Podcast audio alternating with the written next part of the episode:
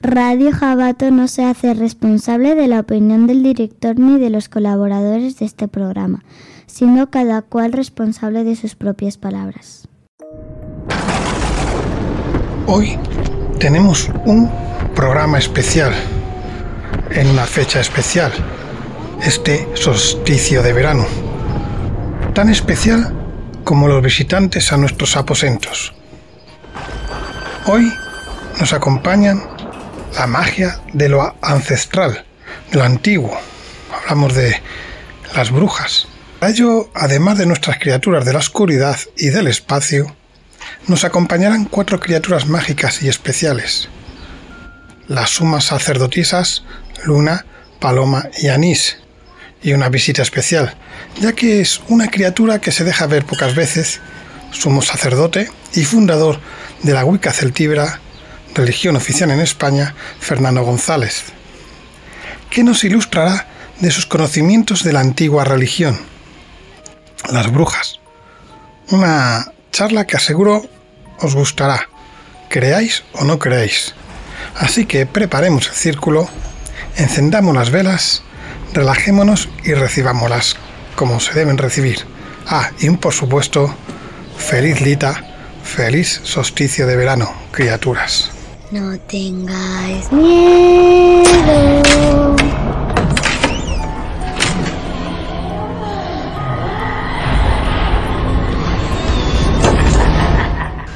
Soy RJ y ya está Dark a resguardo con las criaturas aquí arriba, en sombras. Al final de la escalera. ¿Preparados? Ya estamos aquí.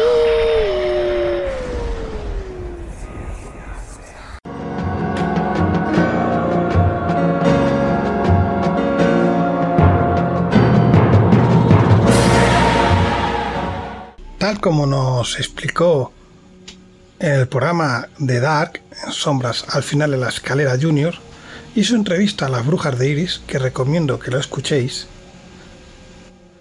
una hechicera es quien maneja la magia, los hechizos, y una bruja es religioso, sacerdotisas de la religión antigua.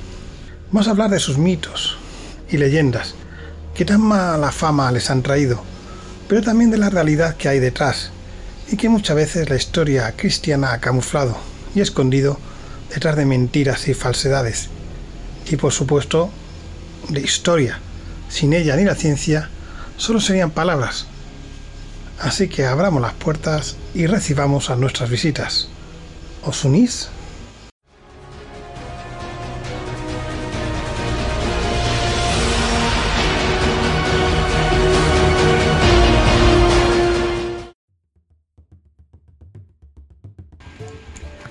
Antes de recibir a las visitas, nuestras criaturas quieren tomar la palabra. Así que Dark, anda, venga, libéralas y que suelten lo que tienen dentro. Bienvenido Álvaro Collantes de Planeta Conspirativo, nuestra criatura de la conspiración. Saludos a todos los amigos, amantes y oyentes aquí de Sombras al final de la escalera, tanto de YouTube como de Evox del mismo nombre. Bueno, yo soy Álvaro eh, de Planeta Conspirativo, canal de YouTube. Muchos sé que ya me conocéis, pero para los que no, recomendaros eh, pasaros por mi canal. Es un canal de misterio con un aire fresco, un aire juvenil y desde luego tratamos todos los asuntos desde una seriedad y una perspectiva que seguramente os mantenga bastante entretenidos durante mucho tiempo. Vídeo cada dos días, amigos, solo digo eso. Bueno, y hoy nos acercamos al solsticio de verano, una fecha muy importante dentro de los calendarios paganos eh, célticos. Y desde luego, como no, toda esa tradición ha sido recogida por la Wicca, ha sido quien ha cogido ese testigo de lo que era la antigua religión y es uno de los movimientos brujeriles, como sabéis amigos, que tiene más fama, que tiene más auge. Y desde aquí vamos a contar qué se celebra en el solsticio. Pues bien, en esta fecha se celebra Lita, que es equivalente pues, al solsticio de, de verano para los celtas. Y vamos a hablar de dónde viene.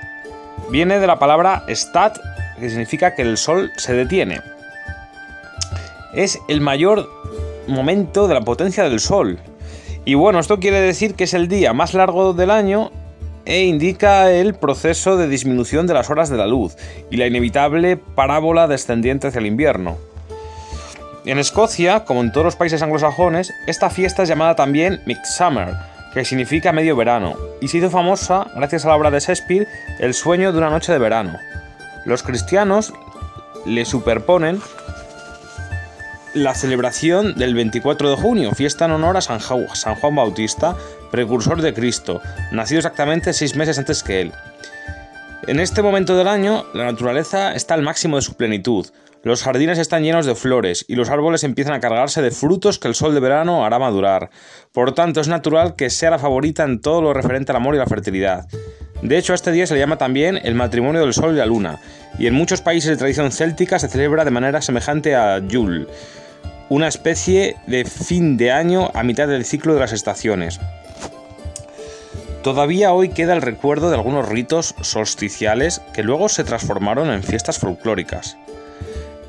También amigos tenemos que decir que muchos países europeos se encienden aún fuego sobre las colinas. También muchas personas, seguro que recordaréis, las personas eh, participan en procesiones nocturnas llevando antorchas en la mano. Seguro que en muchos pueblos por ahí de Galicia os suena esto. Y también hay ruedas encendidas, como se hacía antiguamente, que se arrojan tras una pendiente. Seguro que os suena. Mm, hay pueblos todavía bastante perdidos ahí por la sierra que siguen haciendo esta tradición.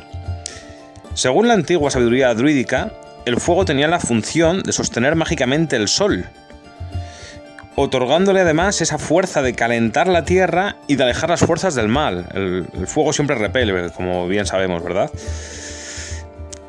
También, amigos, ocurre como en Beltane, que se bailaba en torno a las hogueras y se saltaba sobre las brasas. El humo de los fuegos también se usa en los pueblos célticos para purificar y proteger al ganado, mientras que las cenizas se esparcían por los campos para propiciar su fertilidad. En las zonas de lengua anglosajona existen algunas historias antiguas que narran que el año era gobernado por dos antiguas deidades de la vegetación. La primera parte del año por el rey de la encina y la segunda por el rey del acebo, que siempre estaban en lucha entre sí. El primero representaba al año en crecimiento, cuando el día es más largo que la noche, y el segundo simbolizaba el año decreciente, en el que la oscuridad dura más que la luz. Y mientras que en Yul se derrotaba al rey del acebo, que era quemado en la hoguera, en Litat era el rey de la encina que perdía la batalla. Obviamente, giraba, toda la rueda del año y la suerte daba un vuelco y todo volvía al equilibrio. Eh, démonos cuenta, amigos, que esto es un ciclo vital. Eh, el verano era como el, crecimiento de la vida y el invierno ya uno volvía a recogerse y, descendía para luego volver a renacer en primavera. Pues bien, amigos, como decimos, eh, está la antigua madre que recogía en sí la vida y la muerte. Aquí recoge todo esto. En Escocia también Lita simboliza el momento central, que tenía relación con el espíritu de la cebada. También era llamado por algunos John Barleycorn. De este espíritu se celebraban otros momentos vitales de importancia, como la siembra en Beltane y la muerte de Luxnas. Se decía que John había vuelto entre los hombres después de bajar al regazo de la tierra, que lo había hecho renacer en la siguiente primavera. Un mito semejante concernía a la diosa céltica del trigo, que daba nombre a la fiesta. El solsticio sigue siendo el momento en el que las brujas recogen las hierbas, todavía mojadas por el rocío, para luego atarlas en ramilletes y dejar que se sequen. Según la tradición, estas hierbas tendrán después un poder inmenso, ya que el solsticio es su poder balsámico en el momento en el que su fuerza se concentra al máximo. Así que recordad amigos que está el momento para recoger hierbas por el campo para luego hacer vuestras pócimas, vuestros calderos y vuestros momentos eh, más importantes de rituales. También es importante bajo la almohada poner un ramillete compuesto por artemisa, salvia, romero, laurel y tomillo, para tener sueños proféticos. La verbena se trenza en forma de laurel y se pone a secar para asegurar la prosperidad de la casa, mientras que una de las plantas que más refuerzan su poder este día es el del hipérico, también llamado corazoncillo, que se usa como protección para alejar desgracias y presencias desagradables. Donde sea posible se puede recoger muérdago, que también tendrá que secarse para poder ser utilizado en los rituales o como talismán. Actualmente es muy difícil de encontrar muérdago en estado natural, pero en el pasado los druidas solían cortarlo con una pequeña hoz de oro, recitando invocaciones y bendiciones. Esto es lo que ha quedado, amigos, de nuestro pasado pagano y desde luego la Wicca lo recoge y muchas brujas por todas partes del mundo, especialmente Inglaterra y Estados Unidos, que es donde más auge ha tenido el movimiento, siguen celebrando esas tradiciones. Bien, actualmente la Wicca nos propone una serie de, de ritos para celebrarlo de manera correcta hoy, y es que tenemos que ir con un mantel al campo que tiene que ser bien de color rojo o naranja y las velas tienen que ser doradas. Los platillos para las ofrendas deben contener flores, frutas, helechos, monedas de cobre y cristales.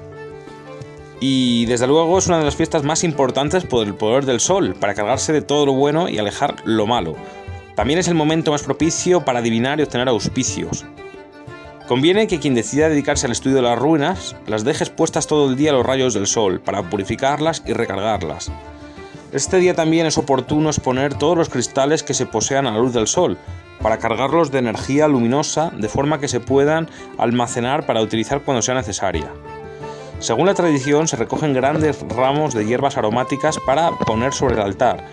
Una parte será luego ofrecida a la diosa y quemada sobre un brasero, de modo que todo el área que la rodea quede impregnada por sus perfumes y sus vibraciones. A las hierbas frescas se le puede añadir también algunas que hayan quedado el año pasado, ya que todo debe retornar a la madre. También se puede preparar ramilletes de hierbas sagradas, que tendrán que ser siempre nueve. Un número muy importante para los druidas son romero, tomillo, laurel, salvia, mejorana, dragoncillo, hipérico, berberena y albahaca. Vivien sale por la mañana temprano, en busca de nueces aún verdes, que recoge con el ruezno, las corta y las pone en infusión con alcohol para preparar su famoso licor de nueces un licor digestivo y tónico que queda bien grabado en la memoria de quien lo ha probado. Al final las celebraciones de Lita, la comida ritual comprende todo tipo de fruta, ensalada y verduras de la huerta. En fin amigos, yo os propongo claramente celebrarlo y es una fiesta muy importante, ya que en este momento cargaremos de energía positiva nuestra vida para empezar el año y nuestros proyectos tienen que quedar bien fijados y bien sólidos, eh, con una dirección fija. Sin más amigos, eh, espero poder celebrar con vosotros esta fiesta tan importante y nada más, os deseo lo mejor para este solsticio de verano, prosperidad para todos y salud a todos los amigos de Sombras al final de la escalera y a los que aún no lo sois, no lo dudéis, suscribiros y también os deseo lo mejor para vosotros amigos. Sin más, pasaros también por Planeta Conspirativo, que también haremos un especial seguramente sobre el solsticio de verano, donde va a estar cargado de grandes sorpresas. Y nada más amigos, nos vemos en otro programa, en otro audio especial con, todos los oyentes vuestros aquí de Sombras. Sin más, Roberto, compañeros, un saludo y estaré encantado de escucharos vuestras eh, aportaciones. Hasta pronto.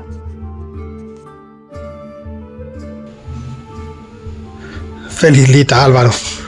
Solo aclararte que no es que se haga diferente Lita, semejante a Yule, en otro hemisferio, sino que allí se celebra Yule el solsticio de invierno, porque la rueda va al revés del año. Simplemente era aclarar eso, aunque más adelante lo explicará mejor.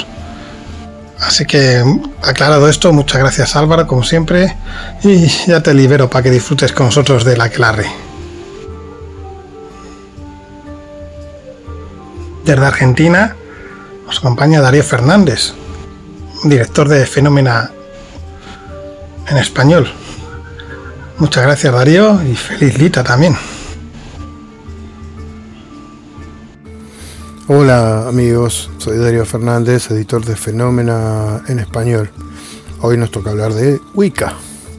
Para algunos el culto a las o los Wicca se remonta a momentos milenarios, mientras que la historia oficial dice que nació a mediados del siglo XX y fue presentado al gran público allá por 1954 de la mano de Gerald Garner, que es un escritor de ocultismo y, brujo Wicca, obviamente. Si bien el momento del nacimiento de la Wicca genera diferencias, ya desde el nombre las diferencias comienzan a cambiar. Por ejemplo, Wicca deviene de witch, que significa bruja en inglés, Em, del inglés witch pasa a wixe o a wicke para mujer y a wicca para masculino, eh, que significa sabio. Evidentemente Inglaterra es el inicio del culto a la Wicca. Se basa en diferentes creencias paganas antiguas y algunas prácticas herméticas. La Wicca tiene dos dioses, que son la diosa de la luna y el dios astado, o sea, un dios con cuernos. Aunque estos dos dioses tienen muchos aspectos divinos diferentes, lo que podría hacer que tengamos más dioses paganos presentes en otros panteones paganos. Por eso, para diferenciarlos, se los llama lisa y llanamente la gran diosa y el gran dios astado. Siguiendo con la dualidad, las celebraciones básicamente serían dos: los Svats, que siguen los ciclos de la luna y dedicados a la gran diosa, obviamente, y los Sabbats, que siguen los ciclos del Sol, es decir, las cuatro estaciones dedicadas, por supuesto, a gran Dios Estado. Como suele pasar cuando algo comienza a hacerse grande, comienzan a surgir facciones. Al llegar a América, introducida por, un iniciado garneriano, Raymond Buckland, la Wicca fue pasando por algunos cambios y divisiones como por ejemplo la Wicca diánica, también conocida como la Wicca diánica feminista, que nació, como no podía ser de otra manera, en los 70 en pleno movimiento feminista. Con la llegada de tantas facciones, la Wicca tradicional, la inicial, empieza a ser conocida como BTW o British Traditional Wicca, o sea, Wicca tradicional británica. Creo que este es un culto que piensa en la tierra, eh, ya que basan muchas de sus creencias en los cuatro elementos, agua, tierra, aire y fuego, más el quinto elemento que es el espíritu, el éter o el akasha.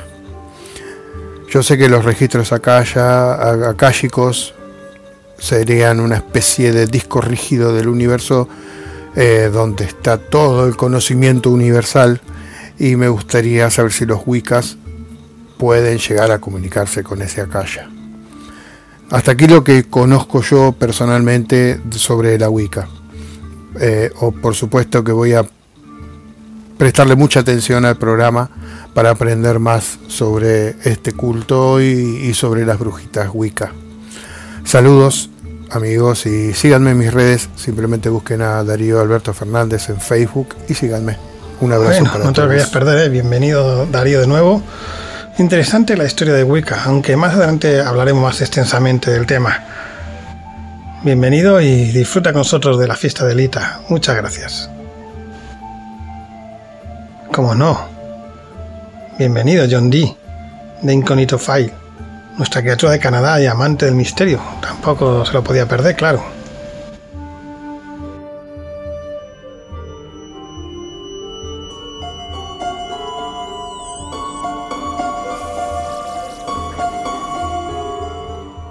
Muy buenas noches, Roberto.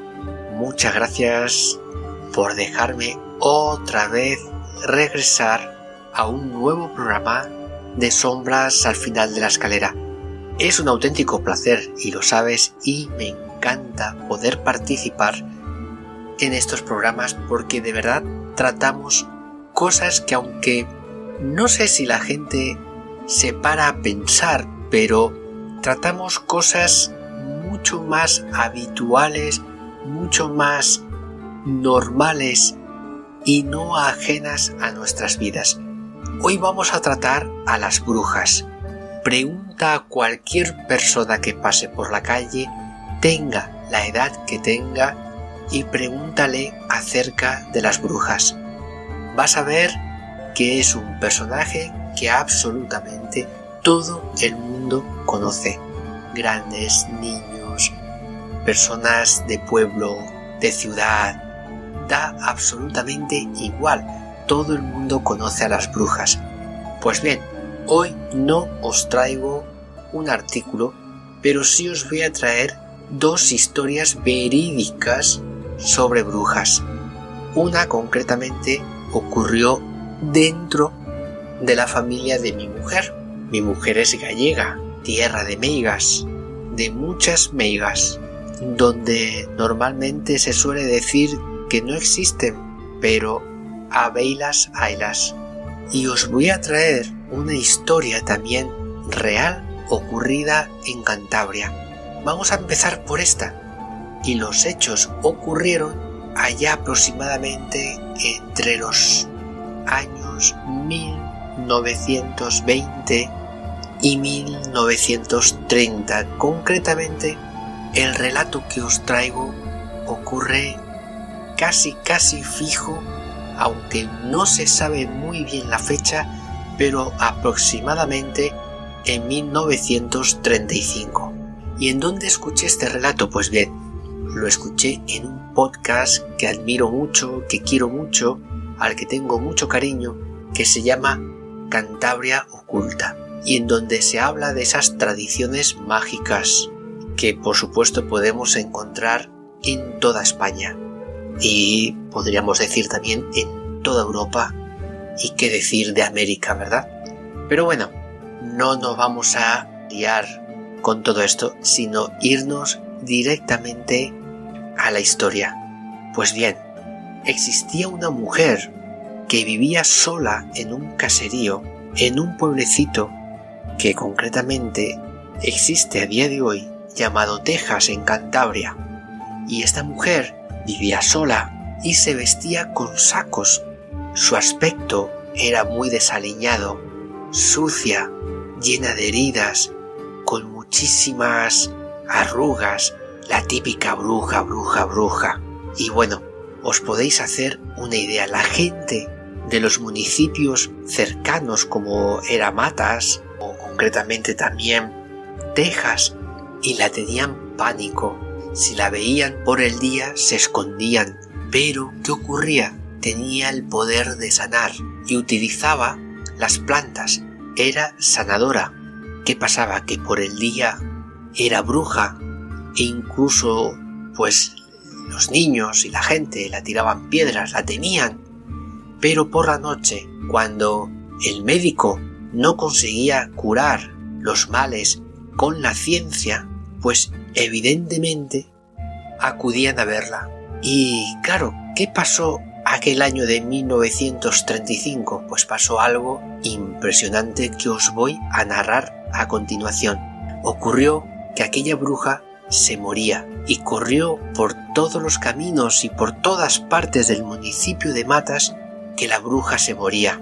Y todo el mundo empezó a ir en procesión hacia la casa de la bruja. ¿Por qué? Porque cuando se muere una bruja, llega otra. Esa es la tradición. ¿Y cómo se pasa los poderes o cuál es el rito de paso de poderes de una bruja a otra? Bueno, pues hay varios. Uno de esos ritos es entregar la escoba a otra mujer para que obtenga esos poderes. También entregando alguna prenda de vestir o bien con imposición de manos. Estos son algunos de esos pasos y claro, toda la gente quería saber cuál sería la siguiente bruja y se congregaron todos allá a las puertas del caserío de la bruja para saber qué estaba pasando dentro. ¿Qué ocurrió? Pues que no pudieron ver a quién le pasaban la escoba porque cerraron la puerta y se quedaron unas poquitas personas dentro y al final no se supo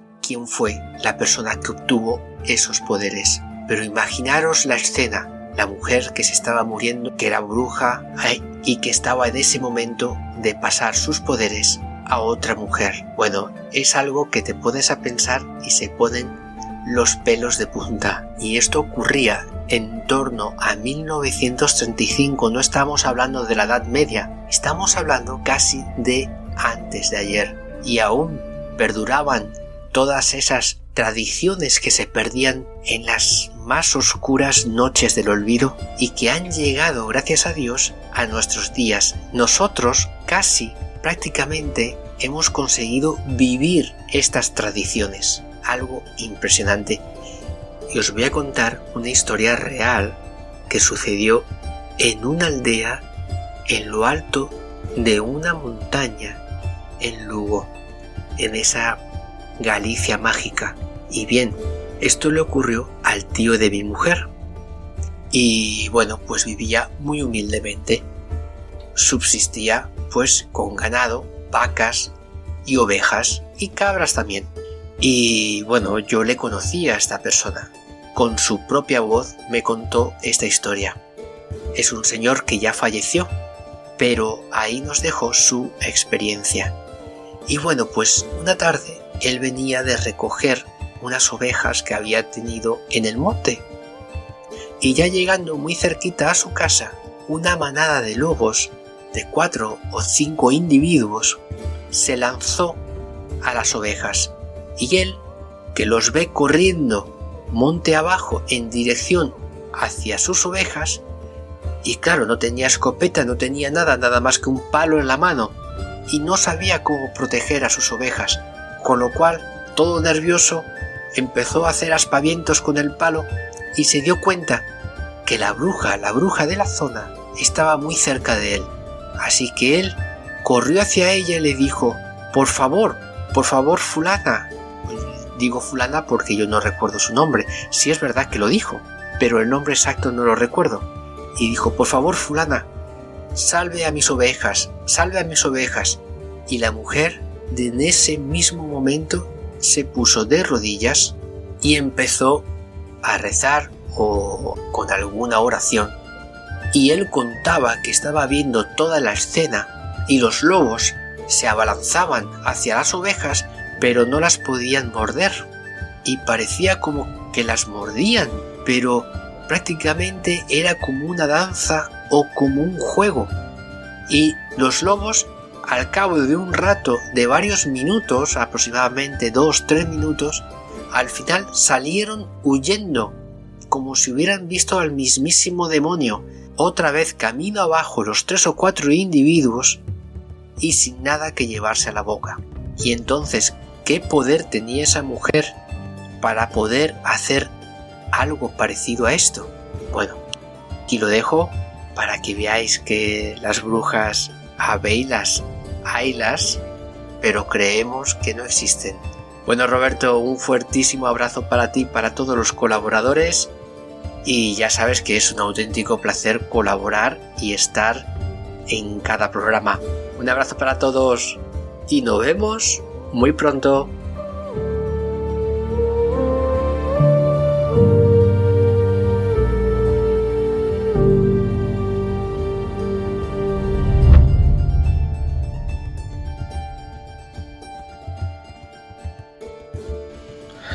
Mí es un placer escucharte, John, de verdad también, como siempre.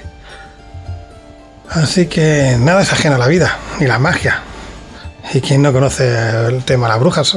¿O no? ¿Verdad? Fantásticas historias las de Galicia y Cantabria, que como siempre es un placer y nos has hecho disfrutar, amigo. Feliz Lita y bienvenido a nuestra fiesta. Bueno, bueno, María Salmón, de Crónicas Ufomis, nuestra criatura del campo y del espacio oscuro. Bienvenida y feliz Lita. Un saludo para todos los compañeros.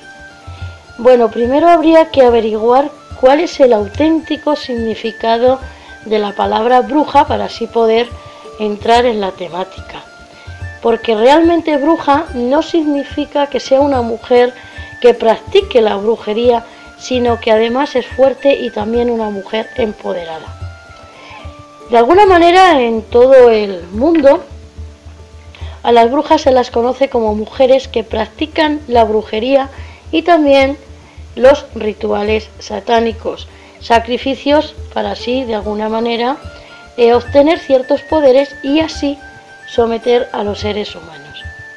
En Facebook, por ejemplo, una usuaria reveló cuál sería el verdadero significado de la palabra bruja y en realidad no es lo que pensaba. Esta palabra, que en inglés se dice win, viene de una bella y antiquísima palabra y práctica egipcia, bak, que de alguna manera tiene diferentes y varios significados, como por ejemplo el poder femenino, mujer de poder, mujer que conoce su poder y lo utiliza, mujer que conoce las palabras mágicas o de poder, mujer empoderada. Es lo que se lee en ese post de Facebook de esta mujer que publicó eh, este artículo, ¿no? A raíz de aquella publicación muchos usuarios eh, habían desmentido el post aquel de Facebook, ya que la palabra bruja no viene de la etimología egipcia, sino que no tiene una procedencia alguna y mucho menos algún significado. Kenari es un youtuber que, por ejemplo, en el año 2016 dio una clase magistral de historia y comentó cuál es la verdadera procedencia de esta polémica palabra. La palabra bruja es de etimología desconocida. ¿Esto qué significa?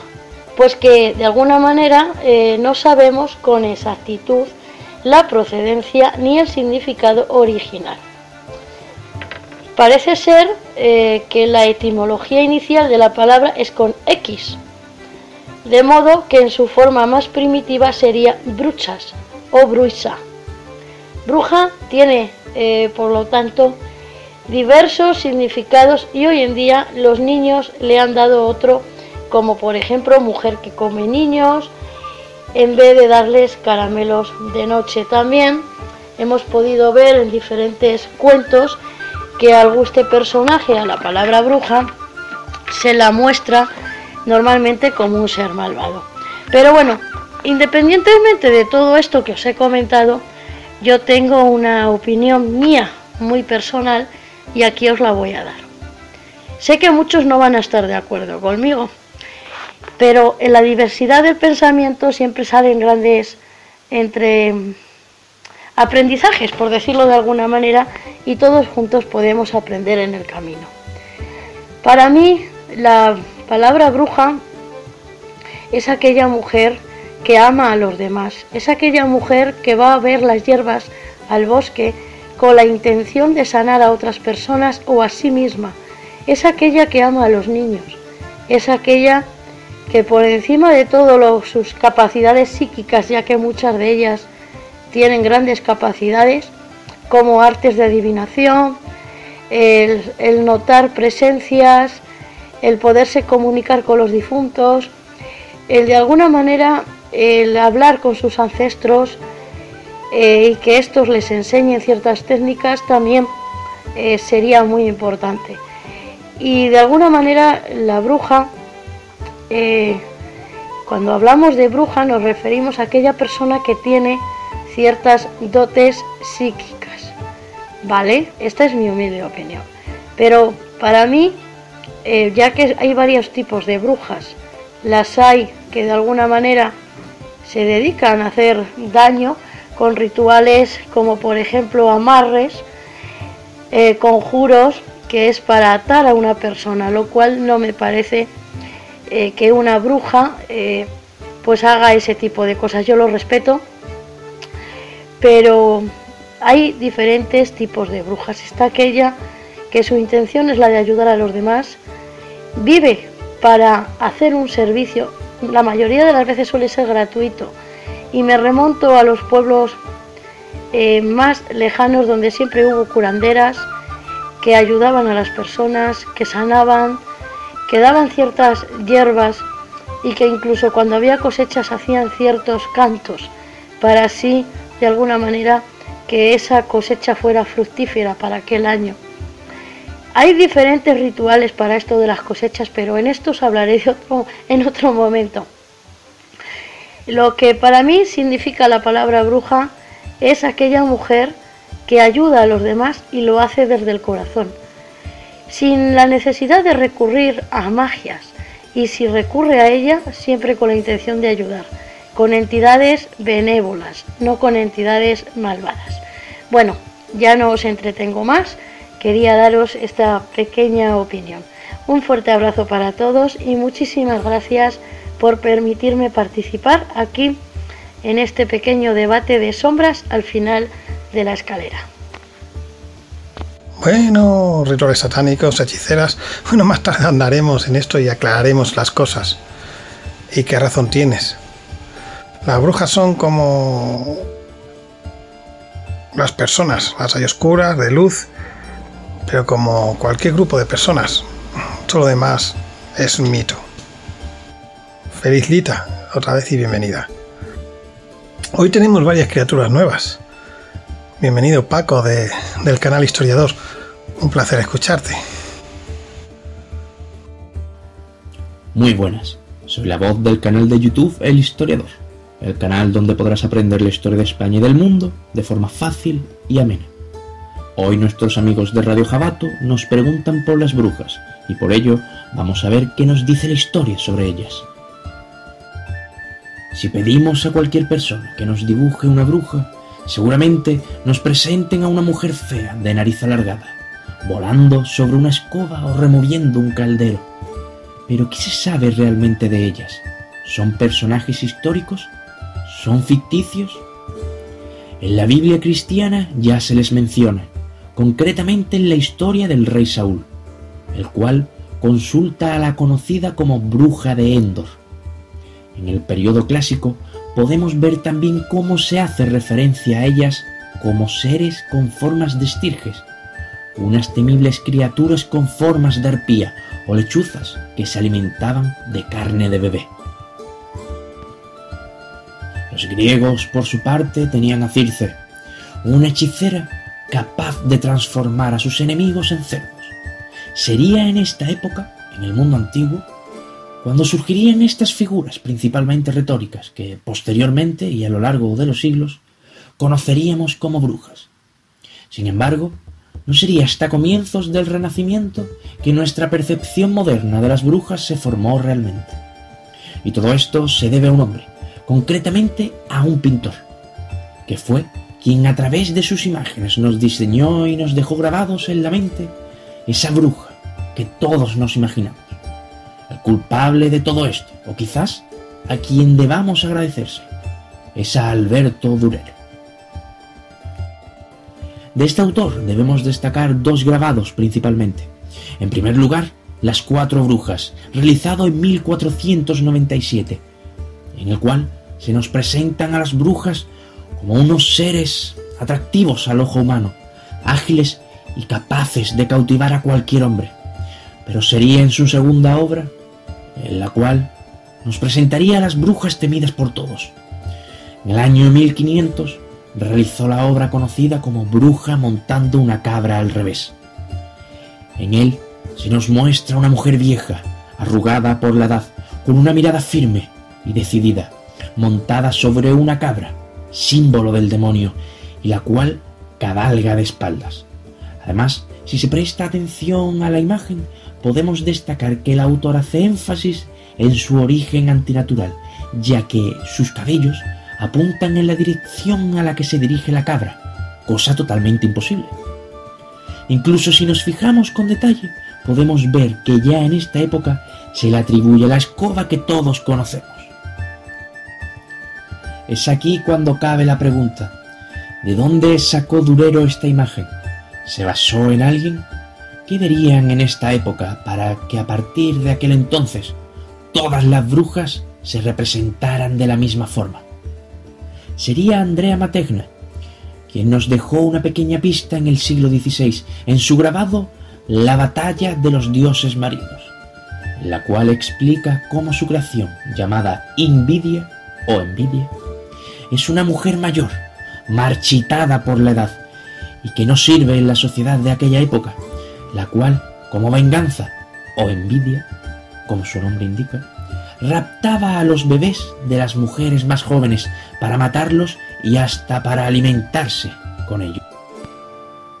El temor ante estas personas, por llamarlos de alguna forma, fue tal que el cristianismo, principalmente, comenzó a perseguir a estos seres a través de una simbología que entendían estaba relacionada con la brujería.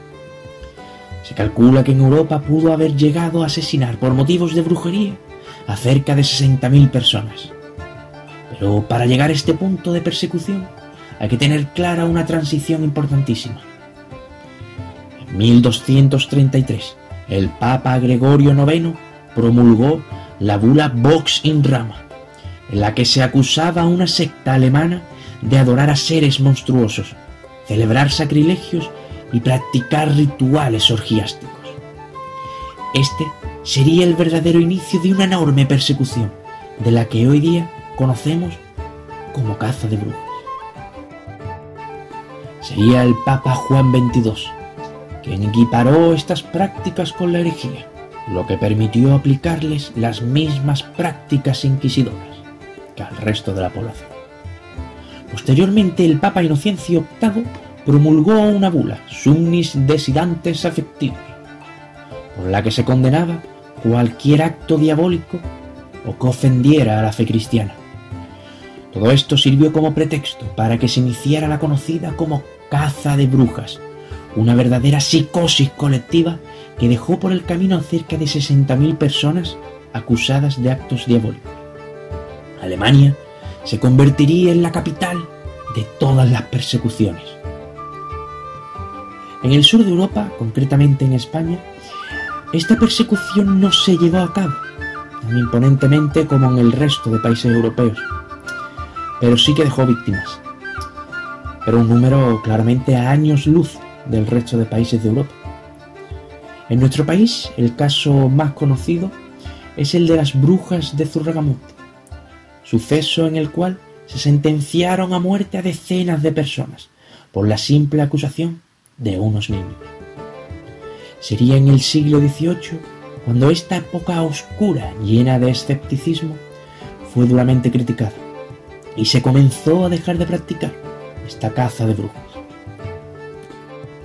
Para la gran mayoría, una caza que verdaderamente fue un gran fraude. Para otros, una guerra contra el mismo diablo. Y nosotros desde el canal de YouTube, El Historiador, dejamos en el aire estas preguntas. ¿Vieron algo aquellas personas, en aquella época, que hacía razonable la gran persecución? De ser así, ¿se ganó la guerra? ¿O aún hay algo que combatir? Muchas gracias a nuestros amigos de Radio Jabato. Nos vemos en la próxima. Muchas gracias Paco y feliz Lita. Siempre escuchar la historia es de un gran placer. Caza de brujas, uno de los mayores crímenes que se han hecho. Y ha sido un placer tenerte entre nosotros y esperamos poder liberarte más veces y escucharte. Bienvenido. Otra de nuestras clásicas criaturas, bienvenida Rosario Fuentes de la Asociación Ufológica de Manises. No te lo quieres perder, ¿eh? Venga, adelante. En primer lugar, quiero agradecer a Roberto por poder participar en este estupendo programa. Eh, sombras al final de la escalera. Yo voy a hablaros de las brujas, las brujas de la noche. Algo diferente, espero que os guste. Y bueno, con ello empezamos. Las brujas de la noche. Aprovechando la oscuridad de la noche, el 588 Regimiento de Bombardeo, compuesto únicamente por mujeres, inoculaba el miedo entre los nazis. Su valor y astucia hizo que protagonizaran uno de los episodios más heroicos de la Segunda Guerra Mundial. Esta élite de guerreras fue bautizada con el sobrenombre de las brujas de la noche por los alemanes, debido a sus operaciones nocturnas y por el ruido de sus bioplanos, que parecía como el susurrar de una escoba. Fue una historia de valor y patriotismo. Vamos a contarla. La URSS estaba en peligro en junio de 1941, los nazis lanzaron la Operación Barbarroja para conquistar la URSS. La Unión Soviética fue acogida por sorpresa y encontraba en una situación desesperada. La superioridad técnica y aérea de los nazis era incuestionable. Ante tal carencia de medios, Stalin decretó una orden el 8 de octubre de 1941 para que las mujeres soviéticas fueran a la guerra más de un millón de ellas respondieron a la llamada como francotiradoras, tapadoras, tanquistas. Marina Raskova había sido la pionera de la aviación femenina pulverizando varios récords de vuelos sin escalas. Si había mujeres tapadoras, tanquistas, etc., ¿por qué no mujeres aviadoras? Stalin, que tenía buena relación con Marina, accedió a su petición y se crearon tres regimientos femeninos de combate aéreos. Era División 586, la 587 y la 588. Bombardeo nocturno Las Brujas de la Noche. Bajo el mando directo de Raskova. En un principio se reclutaron 115 mujeres voluntarias de entre 17 y 22 años, que viendo el sufrimiento de su patria decidieron unirse a la lucha. En un tiempo récord seis meses recibieron un entrenamiento intensivo, técnicas de combate, pilotaje y supervivencia que normalmente duraba año y medio. Sus monturas de guerrera eran los aviones Polikarov, dos biplanos, de los años 20, dedicados a tareas de fumigación y entrenamiento. Tras pasar el duro entrenamiento, llegaron al frente el 27 de mayo de 1942. El 12 de junio realizaron el primer vuelo de combate. Estas valientes mujeres, a bordo de estas vastas y simples aeronaves, iban a sembrar el terror entre los ases de la aviación alemana, Luftwaffe. Organización. Como hemos dicho, los PO-2 eh, son aviones muy antiguos que no podían compararse ni en velocidad ni en armamento con los eh, que estaban en la época en combate. Su estructura era de madera y lona que ante cualquier impacto ardían instantáneamente. Entonces, ¿qué hicieron estas valientes luchadoras para infligir daño a los nazis? Pues usando la debilidad de sus propios aviones a su favor. Aunque eran lentos, podían volar a baja altura, donde los cazas enemigos no podían alcanzarlas, usando también su maniobrabilidad superior para esconderse entre los bosques, donde no podían ser de más viejos aviones, tenían una ventaja fundamental, no hacían apenas ruido. Antes de lanzarse sobre su objetivo, dejaban el motor a relentí y planteaban suavemente sobre el blanco por, la noche, dejando caer artefactos explosivos sobre los desprevenidos alemanes. Sus objetivos solían ser campamentos, fortificaciones, puentes e incluso las propias ciudades alemanas. Recibieron su ira. Estas guerreras hacían casi 10 misiones al día, ya que los PO-2 solo podían llevar dos bombas y había que estar constantemente yendo y viniendo, con el riesgo que eso conllevaba, que como vamos a ver era muy elevado. En primer lugar, el peligro más grande eran las baterías antiaéreas y ametralladoras enemigas. Aunque eran sigilosas, si el enemigo las detectaba podían darse por muertas, porque su baja velocidad les impedía escapar a tiempo de la respuesta nazi. Aparte, no poseían paracaídas ni ningún medio de salvamiento si eran impactadas. Sus misiones eran prácticamente suicidas. Tenían el regimiento casi un 50 de bajas, de los más altos de la guerra, haciendo operaciones que nadie se atrevía a hacer. Luego estaba el hecho de que si caían capturadas, su destino era la muerte, en casi el 90% de los casos.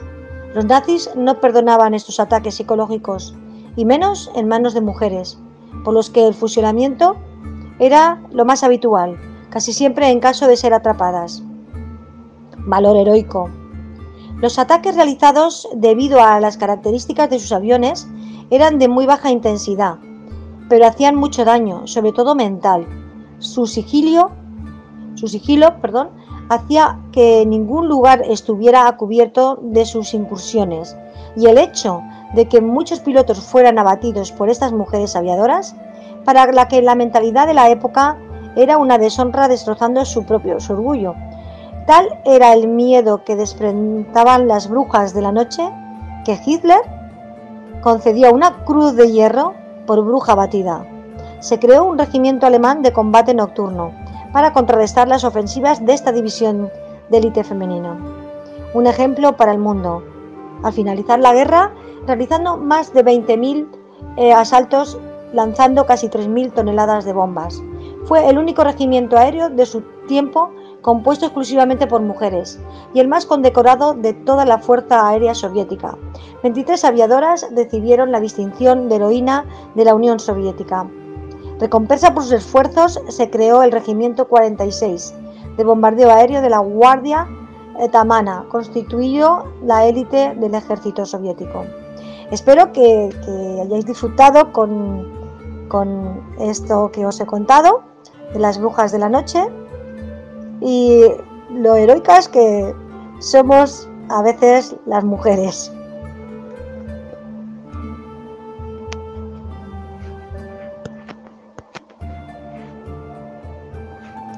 Vaya, vaya, vaya. Me has sorprendido. No conocía esta historia de las brujas de la noche.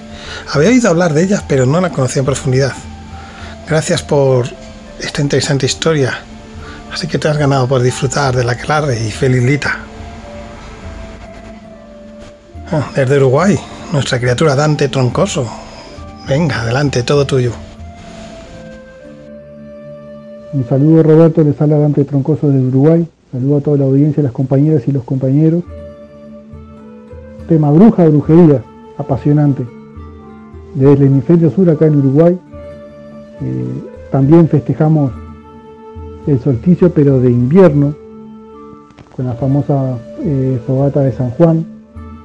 O sea, hemos heredado su cultura, el Uruguay y parte de los territorios de América eh, han tenido fuerte influencia hispana y, e italiana también. Entonces, así como eh, ustedes en el hemisferio norte en Europa han heredado y, tienen una cultura riquísima en cuanto al paganismo, nosotros también hemos eh, heredado algunos rituales, por ejemplo la fogata de San Juan, pero esa explicación de que el sol brilla más fuerte, que es el origen del ritual con su significado, a que es el opuesto. En este momento el sol, está brillando de forma más débil, está más alejado del planeta. Eh, pero aún así la simbología es la misma. ¿Qué pasa con brujería? El Uruguay apenas tiene poco más de 200 años de historia y la historia es, eh, bueno, es europea básicamente, porque no tenemos herencia indígena. Este, entonces, nada, hemos heredado muchísimo de lo suyo. Y, eso implica que el cristianismo ha pisado fuerte. Y, y, la palabra bruja para nosotros tiene un significado oscuro, negativo, porque es parte de la herencia del siglo XII de la Iglesia en la Inquisición, donde se nos señaló a la mujer como, como traidora, como enemiga, y bueno, y pasó lo que ustedes bien han descrito. Eh, por eso nosotros pensamos en bruja y, la concepción es negativa a nivel cultural, pero aquí hay otra variante que es la religión umbandista, que es propia del África y muy fuerte en nuestro país vecino que es Brasil, hacia el este y bueno, lo que es la brujería como concepto eh, tiene que ver mucho con las prácticas de, esta, o con la práctica de esta religión a través de rituales eh, mágicos que generan determinado contenido. Para nosotros sigue siendo, para nosotros como, como sociedad, sigue siendo este, la brujería asociada al umbandismo y por lo general de una forma negativa o despectiva. Eh, si bien el umbandismo eh, incluye rituales eh, llenos de amor y que tienen un sentido de, liberación de las personas, también hay magia negra atrás de ello, que bueno, que tiene la connotación opuesta. También pensamos en bruja desde el punto de vista de la mujer, que eso también es herencia de la Inquisición bueno, simplemente por la, por la sociedad patriarcal con connotaciones machistas, este, donde la mujer vuelve a quedar relegada y sometida desde un punto de vista de género, este, y por eso se la señaló, y en la memoria colectiva se mantiene esa idea. Eh, es un tema muy amplio, muy amplio, y por ejemplo aquí eh, una de las corrientes que son las wicca, que muy bien las han desarrollado algunos compañeros y otras compañeras, eh, prácticamente es inexistente, aunque hay una nueva tendencia New Age en las nuevas generaciones de resignificar todas esas expresiones culturales y, y dotarlas de un nuevo significado y que no sea con el peso cristiano que tiene en nuestros días. Eh, sin más, es un tema muy amplio para seguir hablando. Les deja un fuerte abrazo Dante Troncoso desde Uruguay, de Isla Mala. Saludos para todos y todas. Está claro que la herencia de Europa siempre estará. Eh, qué pena que lo indígena no haya quedado tan fuerte en la raíz. y el daño del cristianismo radical a las brujas y la historia, no solamente de las brujas, sino muchos temas, como siempre, ha sido dañida. La Inquisición, bueno, mejor ni mencionarla, ya hablaremos de ella. Feliz Lita y disfruta con nosotros.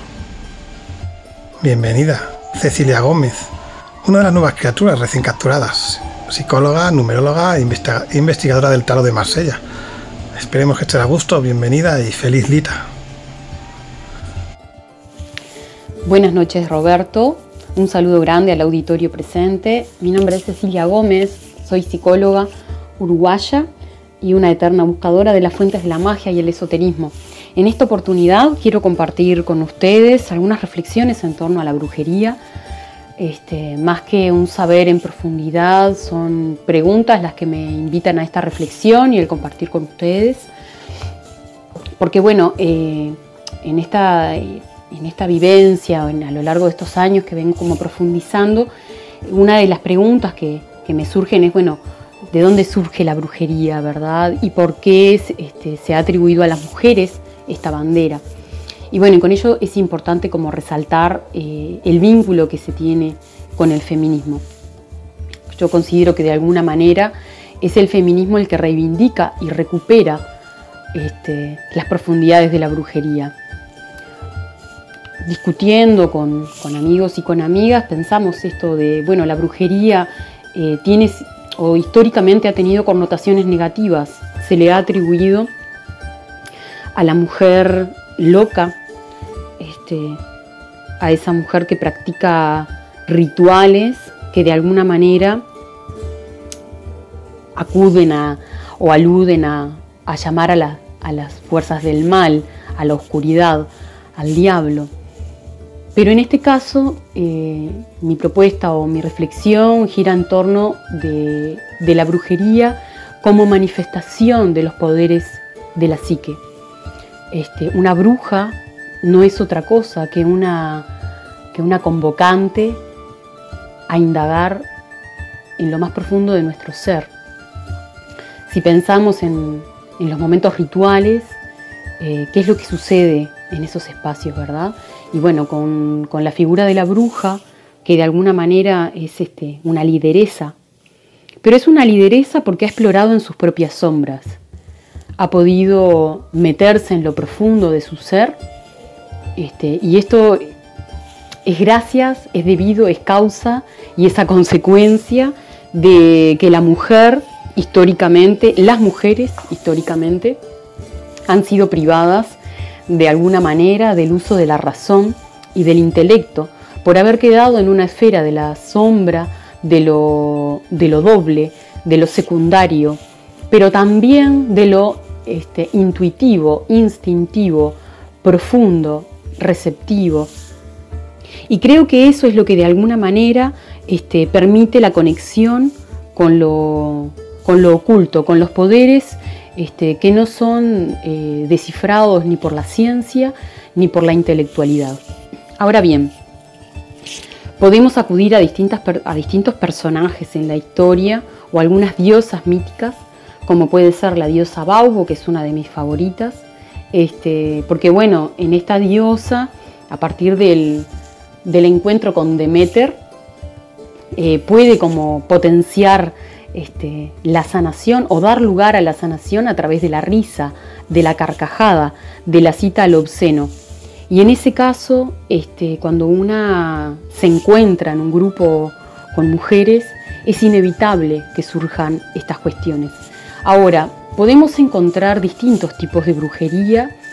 Yo en esta oportunidad voy a dedicarme a, esta visión más como desde, desde una perspectiva más sanadora, o de un, reconocimiento de lo profundo y de la capacidad de transformar y del empoderamiento.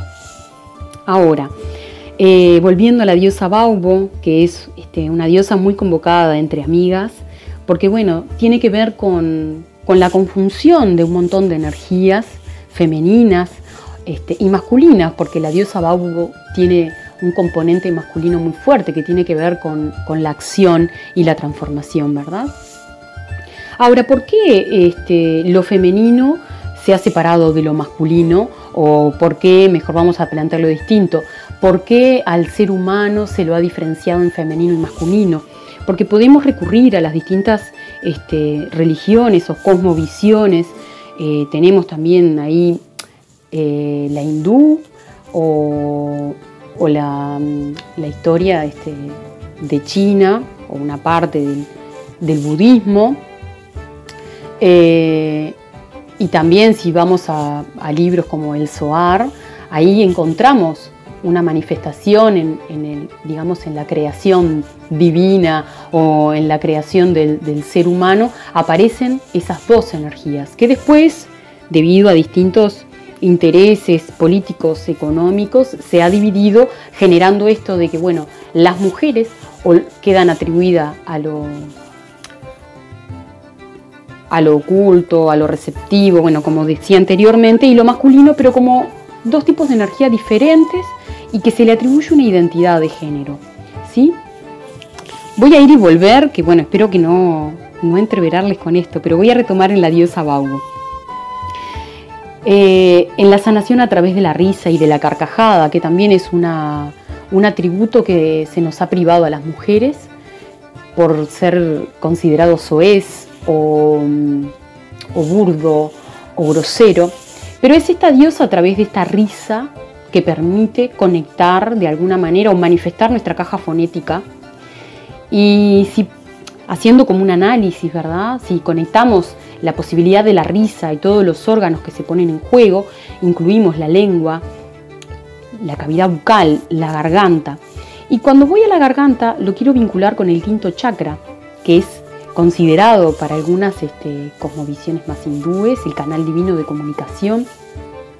Y la risa, por ende, estaría en ese lugar de comunicar y traer de las entrañas, porque bueno, quienes saben sobre el sistema de chakras y demás pueden conectar la garganta con su chakra, eh, chakra complementario, que es este, el chakra sexual o, secundario, como también se le denomina, y de alguna manera con las vísceras, ¿sí? porque uno piensa en el componente de la risa y aparece algo de, lo entrañable, de lo visceral, de la potencia, esa potencia que, que se manifiesta en la risa, que permite la liberación y también la unificación.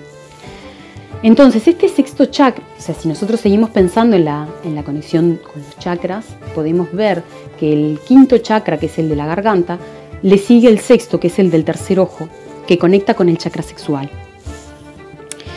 Eh, perdón, hoy eh, dije, no importa, pueden ir hacia atrás, pero el complementario del, del tercer ojo es el chakra sexual y el de la garganta es el plexo. Por eso venía en, conexión de cómo la, risa permite de alguna manera conectar con esa potencia e unificar.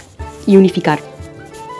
Entonces, eh, ¿por qué traigo este, este asunto? Porque bueno, el, el, sexto chakra que está asociado al tercer ojo, a la capacidad intuitiva atribuida históricamente a las mujeres, conecta con el chakra sexual, que podemos pensar podemos asociarlo inmediatamente con la menstruación y con la, capacidad creativa ¿sí? la procreación de una vida, pero no solo de una vida humana, sino también de una vida creativa, de una transformación.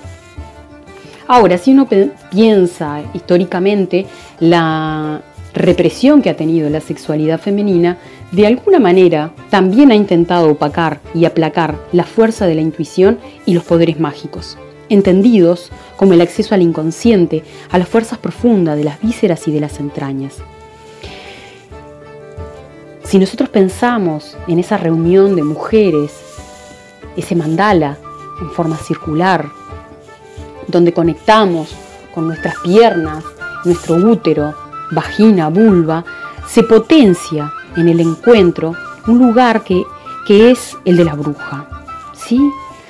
Entonces, esta bruja o estas brujas que aparecen en, en el ritual, como traía al inicio, son las que de alguna manera habilitan el espacio para acceder a lo inconsciente, si queremos referirnos a términos más psicológicos, o a lo más instintivo, si queremos basarnos en, otros, en otras perspectivas. Pero sí, cualquiera de ellas denota un carácter oculto, profundo, potenciador.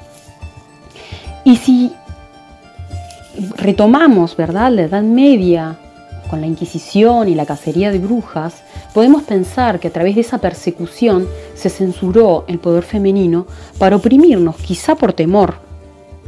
Sí, porque también uno puede, puede pensar este, en contextos actuales, cuando hay reunión de mujeres, genera un cierto temor en los varones que están allegados a, esa, a, esa, a ese encuentro, ¿verdad?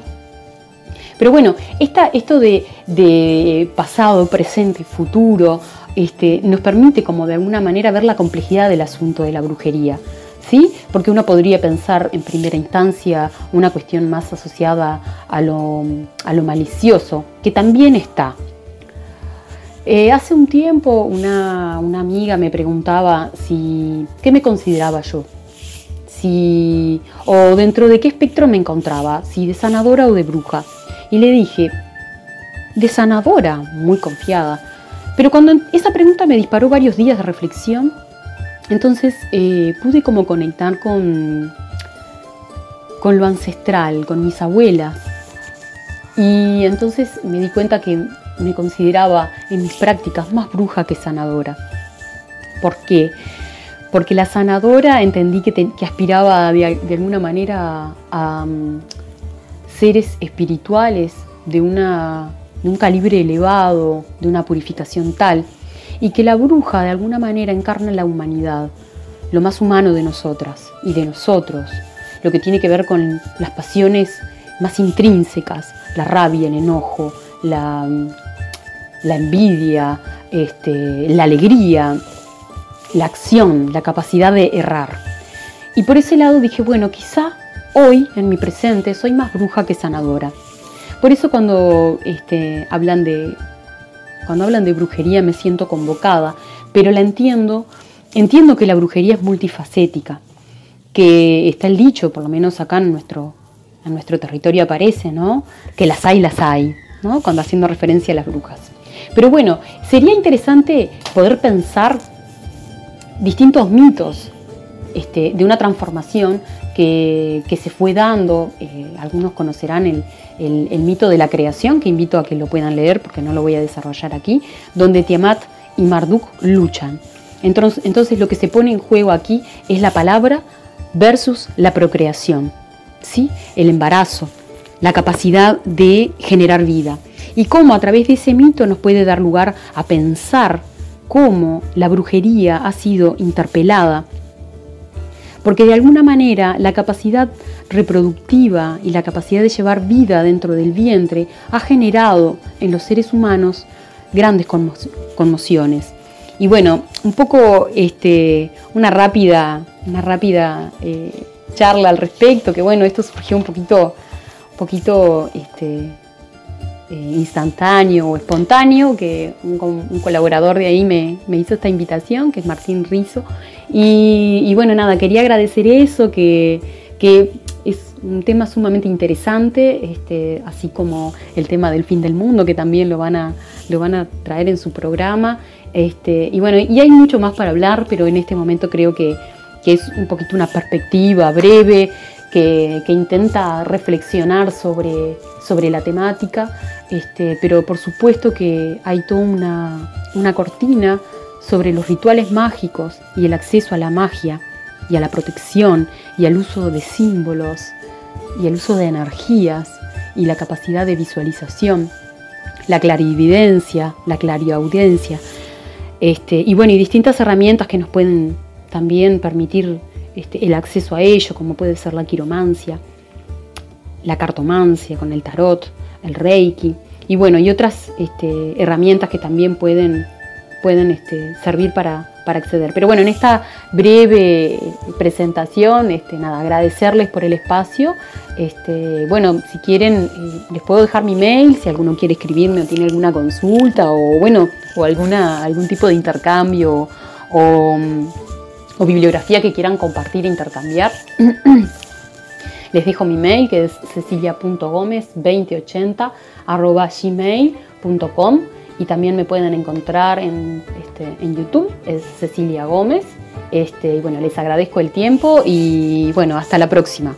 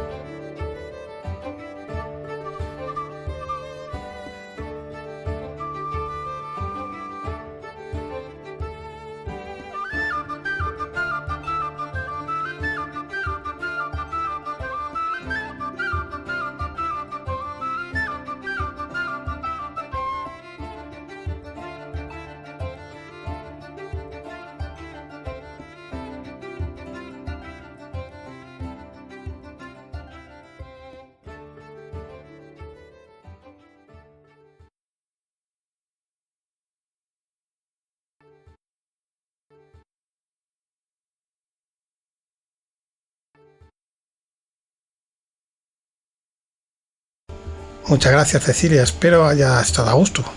Feminismo, sanación interior, es algo que por supuesto no se puede separar del tema.